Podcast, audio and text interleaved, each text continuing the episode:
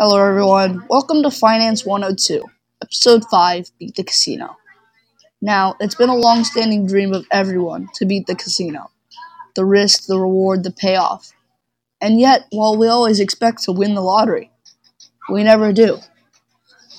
Now, here's the thing about casinos they always win. Now, you may say, no, I've beaten the casino before. I've gone into the casino, wagered some money, and I've had a really good night. Well, yes.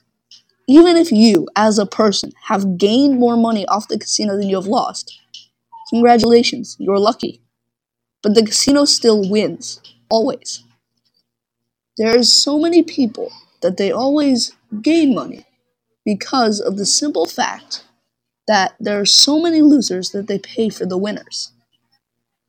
But there is one kind of person who statistically beats the casino. No, you heard me right, not luck. Statistics. The odds are in your favor when you use this method. Now, let me show you how to do this. It's called card counting, and while you can look up online tutorials and stuff, I'll just give you a brief overview how to do it and what you can accomplish by it. The first step in card counting is to have a team. You need a spotter and a big player. Preferably, you would have more spotters than big players and a large enough team, but that's all optional. Really, what you need to know is how to count cards. Basically, the count is how good a deck is. Think about this.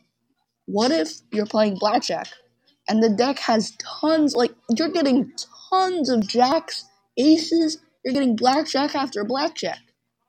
And while you think it's all luck, and the next cards are random, that's not true. Your lucky streak has to end. Because there are no more aces left in the deck. The jacks are all used up, the kings, the queens, the tens. There are nothing but bad cards left. The same is true in the reverse. If you get a ton of bad cards, then good ones are due. Now you may say, well, no, that's not true. Just because I roll black 10 times in roulette doesn't mean red is due next turn. But this is not the same as roulette. Because imagine roulette if you ticked off a square. Whenever you rolled, you roll, roll, roll, oh, it's red. Well, now we remove that square from the field. Now you roll again. Now, what if someone was stationed at that table, waiting until all the red squares, or at least most of them, were ticked off, and then bet huge on black? This is the main psychology of card counting. Basically, whenever a 2, 3, 4, 5, or 6 comes out, that's plus 1 to the count. Whenever a 7, 8, or 9 comes out, the count stays the same. And whenever a 10, Jack, Queen, or King comes out, that's minus 1 to the count. count gets high, you bet big. The higher the count, the more you bet. And this means when the count is high, that there are more good cards left in the deck than bad ones. And this is how you can beat the casino. This is just one way, but it's a very brief overview. Now, come back to the expression we used earlier about the casino always winning.